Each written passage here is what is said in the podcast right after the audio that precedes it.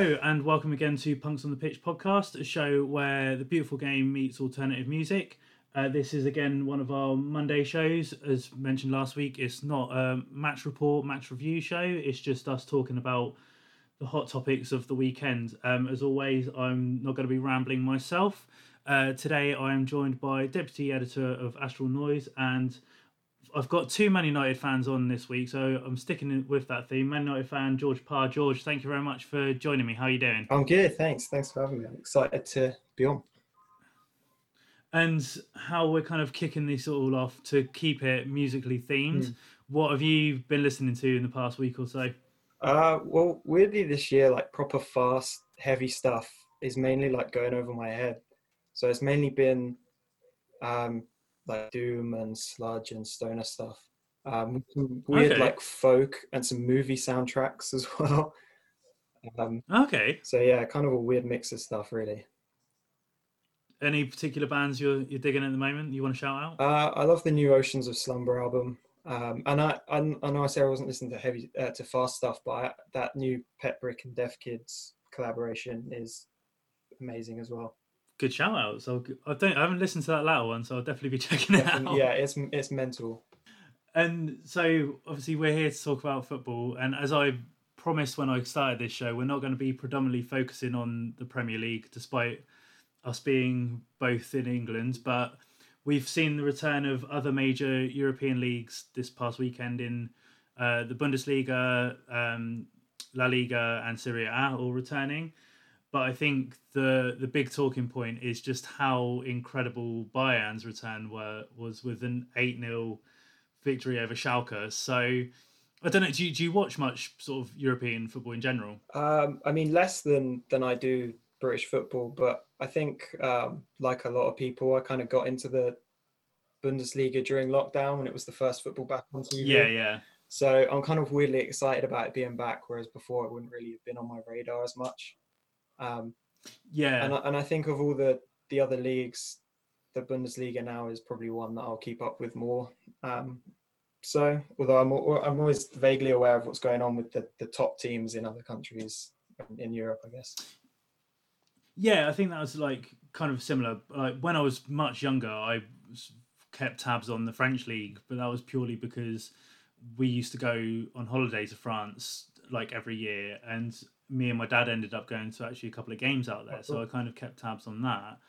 Um, but then, yeah, as you say, like apart from like your Barca's, your Real Madrid's, mm. and all that, it kind of gone by the wayside. But similar to, to you, obviously got into the Bundesliga when they returned with lo- lockdown and have kind of been keeping tabs on it sort of since. And I think not just because of that, but like in general, like Bayern have been insanely good, yeah. like year in year out. But like watching them more regularly and then seeing how they completely destroyed Barca in the Champions League and things like that, they they kind of seem to be the new dominant force in Europe. I don't know if that's how you kind of see them as well. Yeah, I mean, it looks like it. Like, um, one thing I enjoyed about watching the Bundesliga when it came back, for example, is like it looks in a lot of ways kind of similar to the Premier League in terms of the style of the play and also the quality.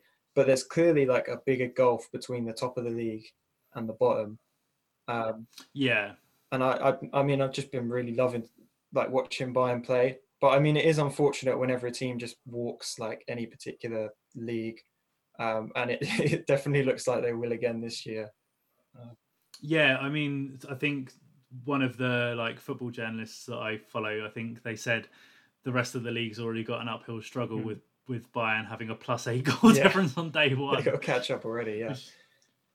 um, but just in terms of the game itself, like I don't know, like I I remember Schalke kind of being not like an amazing team, but I remember they were always kind of like Champions League pushers and yeah. doing quite well and they are under um, oh, I've completely forgotten his name now. The former Huddersfield manager. Oh my god, what is his name? David Wagner. There uh, we go. Yeah, yeah. Completely completely lost it. Um, but they seem to have just kind of completely fallen by the wayside. From watching highlights and stuff, did you th- just think this was a really good Bayern performance, or was Schalke that bad? It's probably a bit of both, but you've got to say like any Bayern are probably capable of doing that against any team if they don't turn up. I mean, yeah, you see as well. You see Bayern just like having fun with it as well. But I think Lewandowski got got a assist with a Rabona, and you know Gnabry's getting a hat trick. Yeah, yeah. Just yeah, they just I don't know, they just love it. I was going to mention that Lewandowski assist because yeah. that was just unreal, and I think like I don't know. What's your opinion on him? Because I think he's like, despite him being like one of Europe's top goal scorers, mm. he's massively overlooked. I think because like yeah, you see like in comparison to like Messi and Ronaldo, and, and even to a lesser extent like a player who's on a similar level to him as Ibrahimovic, mm. like he doesn't get mentioned in that conversation. So do you think that's unfair? Yeah, it is unfair. Um, I wonder if it's being in the German league and but but I mean it's probably changing now with them, you know, dominating the Champions League the way they did. Um, but I feel like without Messi or Ronaldo in the last several years, he he should have at least like one Ballon d'Or to his name by now. Yeah, yeah. I think he is. Yeah, it's yeah, it's just fucking ridiculous. I think like I don't know. Maybe maybe this year might be his year. We'll yeah, it might happen. You never know. He might have got it last year if they didn't cancel it. You never know. Yeah, I think I, again I saw a lot of kind of football writers saying it should have gone to him mm. anyway, but anyhow, but apart from that, like, what? Even though it was a route, like, what did you kind of think much of the game in general? Um, just beyond, I just it's just so much fun to watch Bayern do that. But yeah, I know you feel bad for whoever they're playing, and but it's like I don't know. They just they make it look easy. They make it look like you should be doing that every game. You know. Yeah.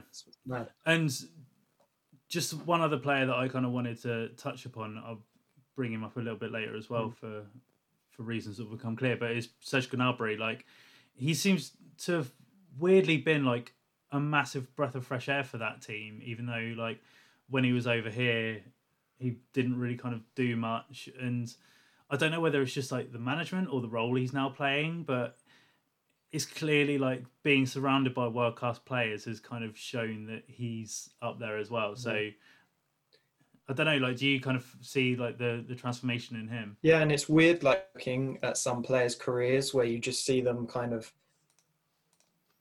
dip in some teams and ascend in others. Like you have to think like did he always have that potential or has it just been is it this specific team that's managed to unlock it you know yeah yeah to, to know it is very strange, and I think like, I mean, like fair play to him. Obviously, doing incredibly well in the Champions League, and that obviously first game of the season, smashing three goals. So yeah, yeah it's it's a good start for him. Um, before we move on, I do want to kind of stick in Germany, mm. but for something that's a lot, lot, lot lower league, but kind of related of what was going on at the moment. I sent you the the link to this story, and I kind of saw yeah. it in the news.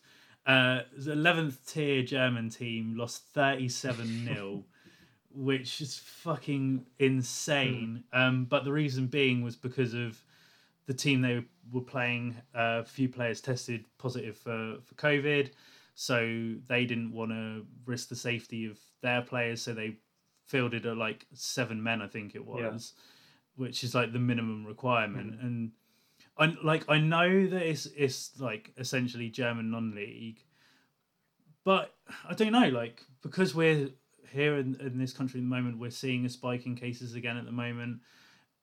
Is that a worry that like I don't know? Like obviously the top class players they'll probably just completely cancel things again, but do you reckon we'll see things like this over here? Maybe I don't know.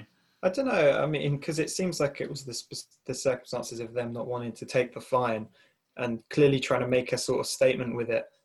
Like, and I kind of respect that attitude of just like, screw it, we're going to make sure we're, we're, we're first, we're safe first and foremost yeah. and do it without paying a fine at the same time.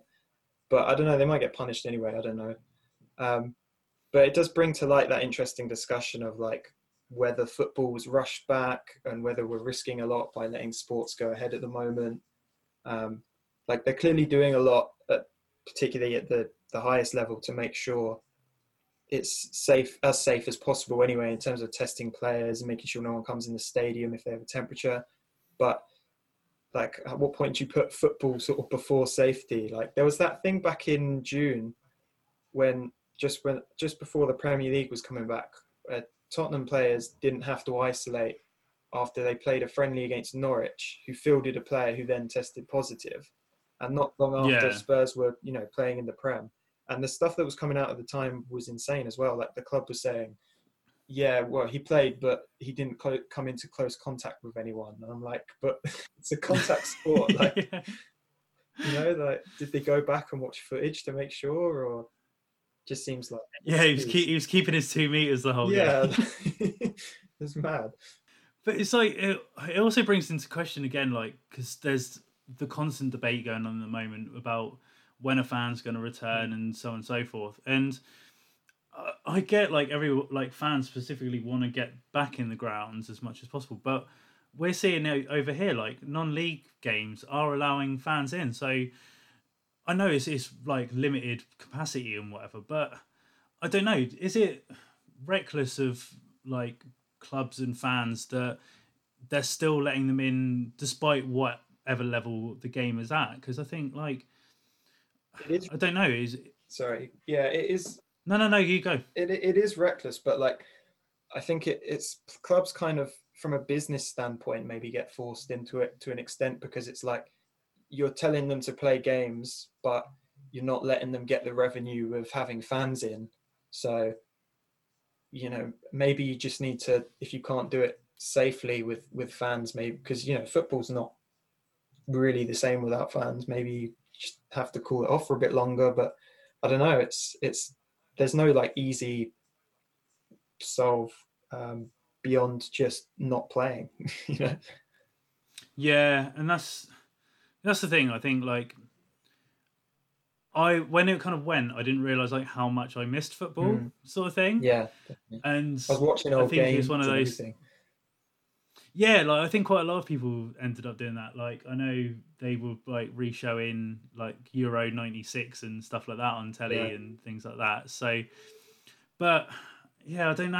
I, I've kind of become accustomed to like watching games like with no crowd now. Yeah. So I don't. It might just be like my personal perspective, but I don't really mind it. yeah so on tv it's like- not it's like- not a huge huge issue although yeah, I, I mean a lot of the times i don't notice it um i mean are you are you listening with the like the fake crowd noise on yeah, yeah, yeah. because I, I i think i prefer it with that but but it does still you can still sense that kind of lack of atmosphere and i was thinking like obviously you mentioned i'm a united fan i was watching the united game and we were obviously terrible but i was thinking like this is the kind of spot you know when when you're just one goal down you think this is the time where you know if you get a chance then the the crowd pick it up and the you know the momentum shifts. And i'm wondering if you know like how much it is affecting games in that sense. Yeah, well, I, I mentioned this to to um, Matt, who I had on the last episode before we kind of um, actually recorded, but like about the standard of goals we're kind of having at the moment, and I like think that because there's kind of flip on what you just said, Mm. that you have when you kind of get that galvanizing feeling of a crowd and whatever, it adds pressure to the the home team or the away team or whatever. But because that's not there, you're seeing players take these pop shots and these chances and scoring these absolutely worldy goals. Yeah. And I I kind of think that's down to not having a crowd because they haven't got the pressure on them. So Yeah, it's kind of like a Like- like, a training ground feel. yeah, yeah. So I think there's like pluses and minuses to it. Yeah, but definitely. yeah, I, I don't know. We're like, I'm no expert on the whole situation, so I guess we're just gonna have to to wait and see what happens, really. Yeah, that's that's all we can do. Lewandowski, he's priceless, of course. Right, so we are now going to talk about the Premier League, and as I've got George on, we've got to talk about the unfortunate events that happened at uh, Old Trafford. Man United losing three one to Crystal Palace. Um, the main kind of, despite the result, like the main talking point for me was the the weird kind of reverse penalty Yeah. decision. But straight off the bat, like from a fan perspective, how are you kind of feeling? I know it's only their first game, but what's your kind of feeling with United at the moment? I mean, it was a terrible performance. Like you can you can say that that's you know a weak penalty or whatever, but like they we deserved to lose. So at the end of the day, I mean it's Yeah. it's it's just frustrating. Like you're watching all these teams around us sign all these insane players, and we're still just kind of I don't even know what we're doing. Like just messing around, Yeah. just waiting for no reason. It's frustrating. What's your perspective on Skol, um, Solskjaer? Because, like, again, Matt La- on Friday was kind of saying he doesn't really think he's the greatest guy to sort of lead them to glory. But what, what's your perspective with him? I don't know. I'm not necessarily going to say that he's the the man to to walk in, you know, like Fergie's shoes or anything and, and win us a league. But for right now, I think he is definitely someone who's going to help us build for the future. And I think he deserves a lot Mm. more respect. Like people say he still treat him as, as if he's a nobody and that he doesn't he's in over his head. But you look at like some of the, the, the results he's pulled off. Like he beat Pep like three times last season. Um, he's beaten Mourinho, you know. Um, he's essentially beat most of the top six. Like Lampard, he beat obviously the FA Cup game was a disaster, but before that, beat him three times, and um, and obviously you go back to the PSG result, which partly won him the job, I guess. Like he he has a, a knack for helping us beat the top teams, and it, it's weird Hmm. now where it's like we go into a game against Man City, and I'm I'm kind of quietly confident, like yeah, we can win this, and we go in against you know like Palace, and I'm kind of thinking there's a, you know we might not we might not get a result here because we don't we, we don't seem to be able to break teams down who we should be able to beat easily, you know. Yeah. So, as I said, the, the talking point that I wanted to bring up was that sort of VAR penalty sort of decision. And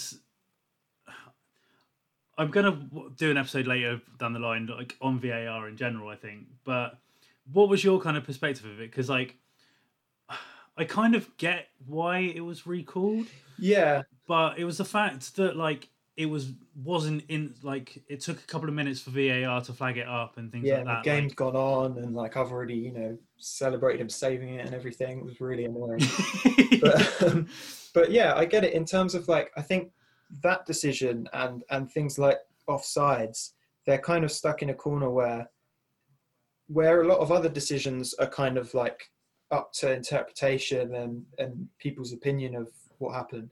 With offsides and and being on your line and things like that, it is technically a yes or no answer. You know, it doesn't matter if you're an inch over, you're still over. Do you know? Like like Yeah, off, yeah. Off, off his line, like he was. Um, but at the same time, I'm I'm not sure that's what VAR was brought in to do.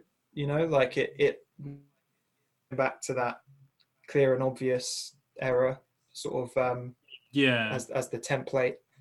Um, and it's it's good as a vague sort of template template for when it should be implemented, um, but it's it's it's- even that's still vague, you know. So that's I think there's Yeah. certain rules that need to be changed because they they were ex- made in a time without VAR, and now with VAR, it's kind of they don't necessarily gel. Um, offside maybe being one of them because you know when you're seeing ridiculously marginal offsides, it's kind of and and even the penalty being given in the first place, like it hit hit Lindelof's hand, but I mean he couldn't do anything about it. You know he didn't see it hit. Yeah, yeah. Um, and then there was one in the Arsenal game against West Ham that was essentially the same and wasn't given. So if if VAR is supposed to fix mistakes, then it doesn't. There shouldn't be the inconsistency between decisions. Um, But Yeah. we're still seeing that. And the thing is, what I've kind of noticed, I know we're only like in week two, but it seems like referees have been told to kind of trust VAR more. If well, I don't know whether that's the case, but it feels like it because it feels like there's already being big decisions made down to VAR rather than, as you say, that kind of whether it's sort of clear and definite sort of in, incidents that the referees are almost kind of leaning on VAR now. Yeah. It feels a little bit, and I don't know if that's going to kind of be a thing long term or not. But I don't. I had this argument with someone on Twitter about um, like the way they're interpreting the offside rule now as well. Like it's just yeah, I don't. It's it's that constant debate of like whether technology is good for the game or not, and like I get it does have its advantages, but I think just because I've been watching football for so many years, Mm. I I like the fluidity of it, and it seems like that this is kind of taking it out of it, especially like so just before we kind of recorded, I had the the live feed of the Chelsea uh, yeah Chelsea Liverpool game going on, Yeah. and they got uh, Liverpool. No, sorry, Chelsea got awarded a penalty, but then they were doing a VAR check on an offside event that Yeah, happened ten so- minutes yeah. before, and it's just, it's like that that shouldn't be happening. Mm. It's, I, It's, it was a bit weird. That comes back, and the, the screen still said that they're checking a foul. So everyone's going, "Hang on, why are they drawing lines on the pitch then?" like, it's a bit, yeah, it's a bit of a confusion about what's going on a lot of the time as well.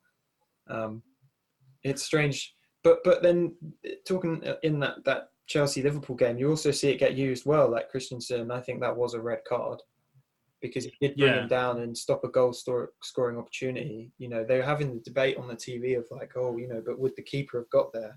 And I think it shouldn't really matter. The fact is that he wasn't allowed to to see if he could reach it, um, and the referee saw it as a yellow, but it, it, I think, rightly was turned to a red. So you see decisions like that, where you see why it, can be so useful. You know, like, I don't think VAR is inherently bad, but I think like the rules that have been in place don't necessarily gel with it.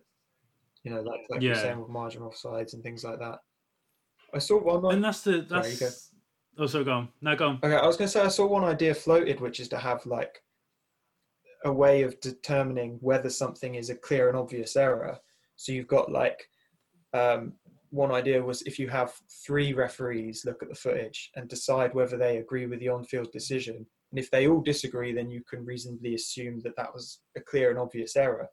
Whereas, whereas Hmm. if there's even one holdout, then it's up to opinion and you go with the on-field. But I guess again that would halt from the fluidity.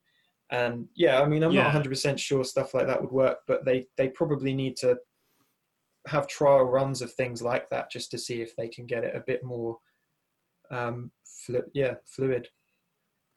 Well, this it's like kind of what the NHL do. Um, not NHL, NFL. Oh, sorry. yeah. Um, like they've at any one time they've got like three to four officials on on the field of play. Like, okay, yeah, there is the one main guy, but they've got on the sidelines they've got people on the touchline, and it's just like f- for all intents and purposes. If you've got VAR, they've obviously got a referee who's watching that, but you've also got a fourth official. Mm. Surely that that fourth official could be uh, almost act as a second VAR checker Yeah. or something like that. I, I don't know, like, but the point I was going to say is like, for every maybe like three bad decisions you get for VAR, there's one really good one, and that kind of then counteracts as like, oh no, it is a good thing. Yeah. So I don't know that I know we're only in our second season of it, but it still feels like there's fine tuning, and I think that's the downside of it is we kind of want it to work straight away, hmm. and it's clearly not. Yeah, the annoying thing seems to be that they're still ironing out the kinks, and they have to do that as they go in competitive games. Whereas you, you'd hope you, you know, ideally it would come out sort of fully formed and, you know, not not necessarily flawless, but a lot more, you know, working as intended. Yeah, and just because we've kind of brought it up in in passing, the Chelsea Liverpool hmm. game finished two 0 to Liverpool, Okay. but it sounds like Kepa Arisa- Balaga's had another absolute howler. Yeah, that second goal So- so I don't know, like just briefly, do you think his t- days at Chelsea are numbered? Because I, I know there's a lot of people who are critical of him. Yeah, well, I think they have to be, and I think Chelsea were briefly linked with a couple of keepers they were looking at. there seemed to be some news that came out in the summer that they were looking at seeing whether United were willing to let Dean Henderson go, which obviously didn't happen because he signed a new deal, but um, and potentially Nick Pope as well, which I think, you know, if, if you're seeing a, if if those um, reports were were true, then um, it it points to to Lampard not necessarily being happy with what he's got, um, and the fact that he has dropped Kepa before as well. Um, you, you have to assume that his days are, are, numbered. But the problem you have with things like that, and I think United have it with De Gea as well, if he keeps making mistakes, is that you, you have them on such big wages, and they're if they're not good enough for that level, no one's willing to take them on that wage. So if you you Yeah, either yeah. have to replace them with someone and then be paying this huge wage to someone who's not playing, or just wait out their contract. You know, it's a bit of an awkward situation. Yeah, and the other thing that I kind of want I floated to you that I wanted to talk about is I guess in some aspects a shining light for England. Hmm. Maybe we'll wait and see, but is again I know we're only two games into the season, and I don't want to be a stereotypical fan of getting overexcited, but the the growth of Dominic Calvert-Lewin. So he's obviously got four goals now in in the first two games.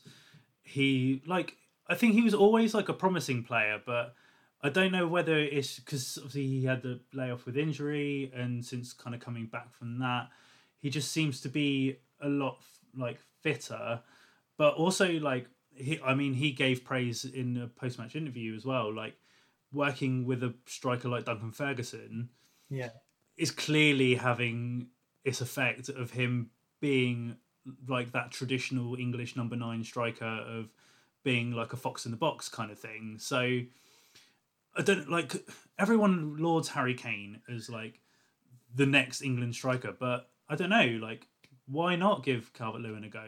Like what what's your views on on him? Well, I, I, I was always of this sort of opinion, like like throughout last year, even still, um, that what he kind of offers is is kind of basic. Like he's sort of a solid centre forward who does that role well, but isn't particularly exceptional. Um, Yeah.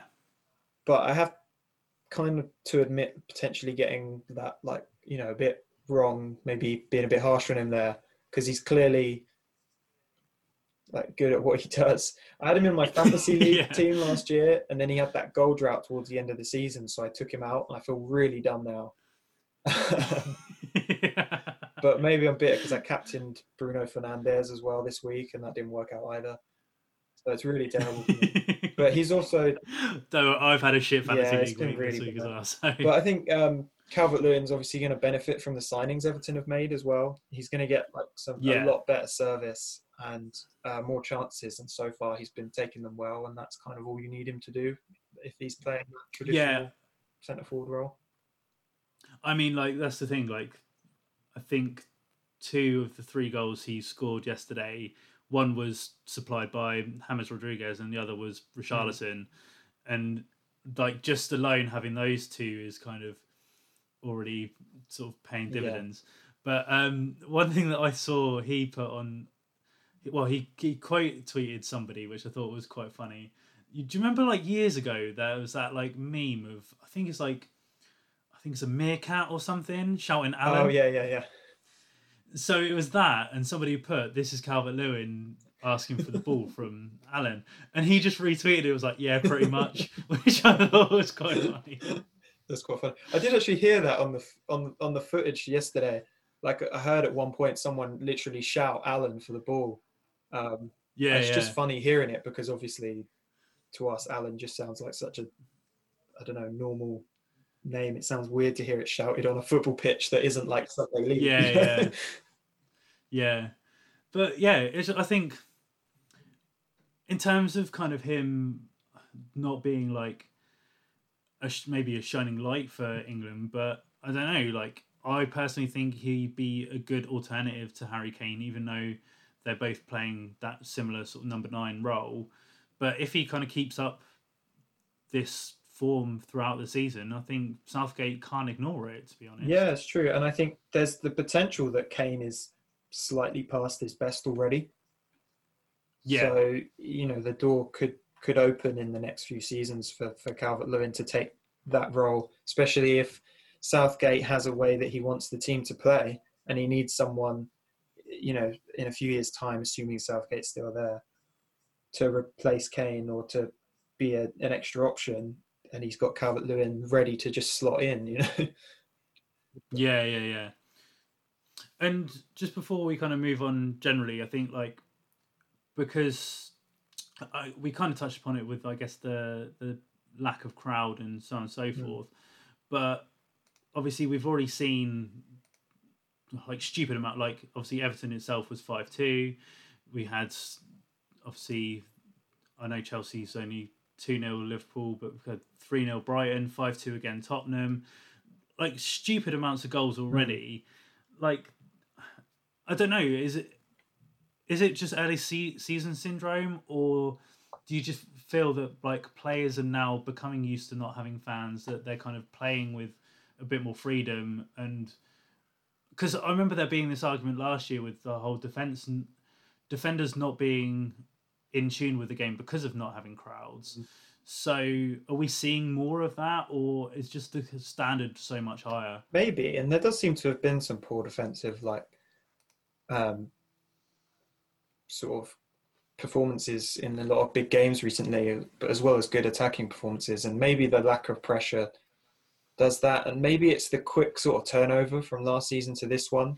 I, I think kind yeah. of a, big worry for teams and some of the teams that made it further in the European competitions as well. I know they got the extra week, but some some teams just and with the you know if you don't have the depth of, of essentially just City who have the, the, the immense depth, then then you're going to suffer with players being off their game a bit in, in terms of fitness, but in terms of sharpness as well.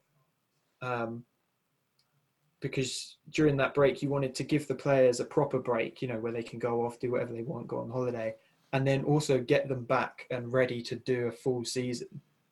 And, and I think maybe yeah. there's a, the, the the chance that that takes longer for a defender to get to get back and to get organised and to, to gel with the players alongside them and um, you know you, you have to run a lot more as a defender than people expect like you, you have to push you're pushing up and then you have to you know turn and get back and it's and you have to do it at the right time as well you know it's not a kind of and and people notice if you're off your game as a defender yeah, a lot yeah, definitely. Still. Cool. Right, and then just finally on sort of games that we'll we'll be touching upon. Obviously, we picked our team to follow for the season, which is uh, Wycombe Wanderers. Not the greatest outing for for them yesterday, losing five 0 to to Blackburn Rovers, which is uh, manager Gareth Ainsworth's like boyhood team as well. So even more of a, a kick in the nuts for for them. But from watching the highlights, it just seemed like Blackburn were like just outclassed the Chairboys. I don't know, like what did you kind of think of? Yeah, then Blackburn are are going to be a tough side, and we're obviously on like good form. But that's not to say that like Wycombe should be complacent in their reaction and just say, you know, well, we we were outplayed. Because if you have ambitions to succeed in what is obviously a very tough league, then you probably shouldn't be losing by that much to anyone. Um, maybe it's yeah. just a lesson for them. But I mean, I didn't see the whole game. I've seen highlights and like red match reports, and it's easy to see that there was some like sloppy defending, like particularly for the second goal and the red card as well. Mm. And there was one where, like at the end and the highlights, where um, Armstrong for Blackburn uh, almost scored like a fourth goal because um, he'd already got the hat trick later on in the game, yeah. where the Wycombe defender basically just jumped under the ball and let him through. yeah. And I was like, those are the mistakes that you need to get out of your game because they to be expected somewhat when you make the step up, but like it can be, I don't know, it can be a culture shock playing against teams at a higher level because yeah that's that's what i was going to say it's just like after the the game last week where they kind of lost one like one nil but it was like a last minute goal they they sort of set out a really good defense in that game and kind of almost I know they lost, but they kind of rose to the occasion of like their first game in the championship. But this very much felt like a culture shock against a team that are established in that league, that are pushing to be in the top half of that league. So it, as you say, there were there were very stupid mistakes, but I I'm hopeful that it's kind of those early season teething problems, Yeah. and they'll they'll kind of pick themselves up as well. Yeah, there's the opportunity to adjust to that culture shock that we mentioned because when you move up, like you're suddenly playing teams that are not only like more technically gifted, but they're just more competitive. Um, you know, they're physically tougher. They might press more fiercely, and they're they're going to capitalize on mistakes that you might have gotten away with um, previously. So you you know, it's just you just need to adjust to that, I guess. And Yeah. we see that or or we don't, and that that will probably determine how successful they are this season. Well, on a more positive, I saw there was a video of um, the Beast old Akinfenwa. He's he's returned to training, Mm. So hopefully we'll see see him causing some Yeah. troubles in, in some defenses in the I, championship. I saw him against my local team, Crawley, once for uh, for Northampton, and as soon as it was before he kind of had actually it might have been that game that kind of made the you know the legend legend around him because that was on TV, um, and um, before that he walked out and everyone was going, "Who is that?" Like he's he's he's so you know muscly like yeah, he's yeah. just- yeah he's just shrugging players off and we're like he looks good yeah.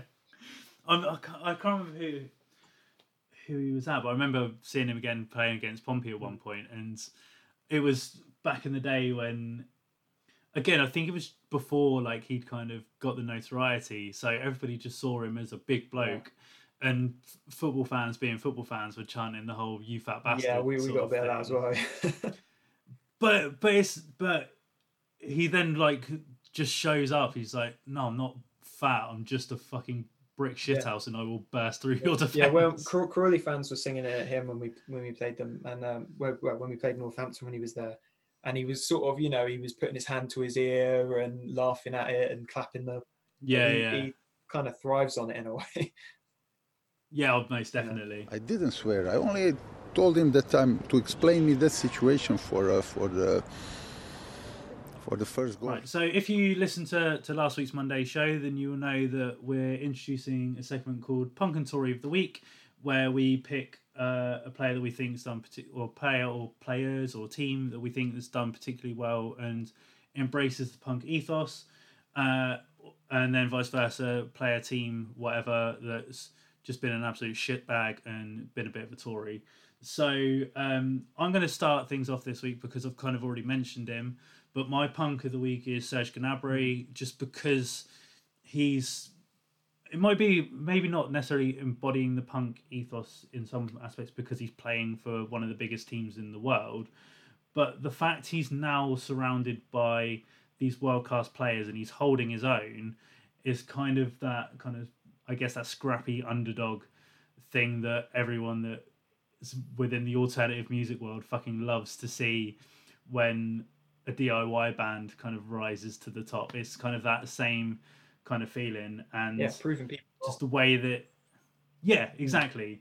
And the way that he just run rings around Schalke like it was just phenomenal. So Serge Gnabry's my punk of the week. George who's yours? Uh, so I had it was tough picking actually, but I've actually gone with Bielsa for Leeds because as much as I hate Leeds as a United fan, I think that that first run just shows how well he's done, and not just that, but like the style of play is exciting, and it's what I want to see in the Premier League, and it's not really what you expect from a team coming up. Normally, a team will, you know, play this fast food football and pressing and everything in the in the Championship, and then if they want to stay in the Premier League, normally they'll they'll have to adjust their game a bit, um, potentially be a bit more solid defensively and things like that. But they they, seem to be going out with the intention of just outscoring teams.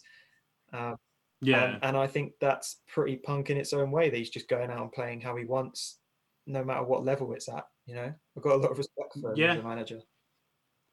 That's cool. Um, and then I, I'll go again uh, first again. So my Tory, I I struggled with this one because I don't think there was anyone massively particular. Like last week, I, I mentioned the Fulham fans were being a bit crybabies, um, and I'm kind of sticking with that theme a little bit.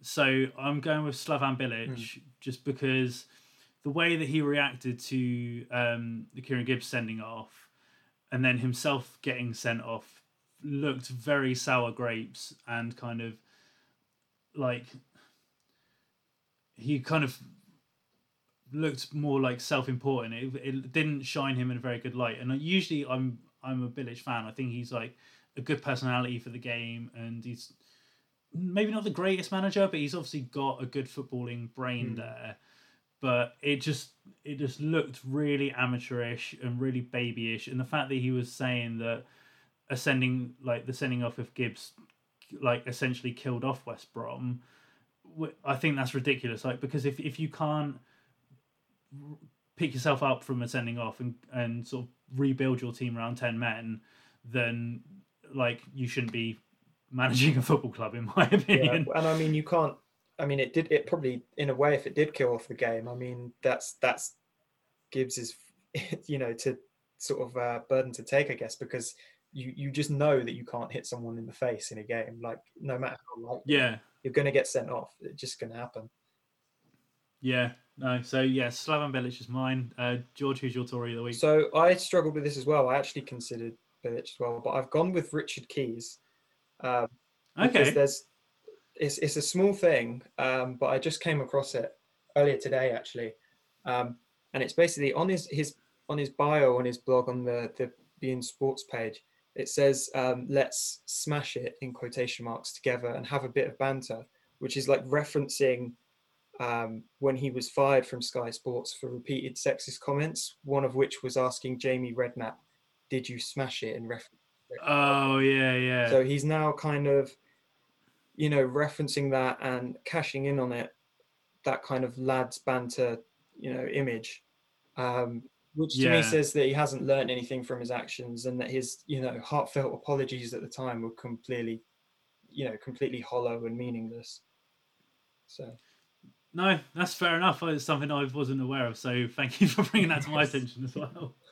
So yeah, Richard Keys is a fucking exactly. cool, perfect. Right, so that is it for another week. We're going to have another sort of weekends full of action. George, thank you very much for for joining me. Um, I'm sure it won't be the last time. Yeah. So yeah, thanks again for everyone for listening, and we'll see you on Friday.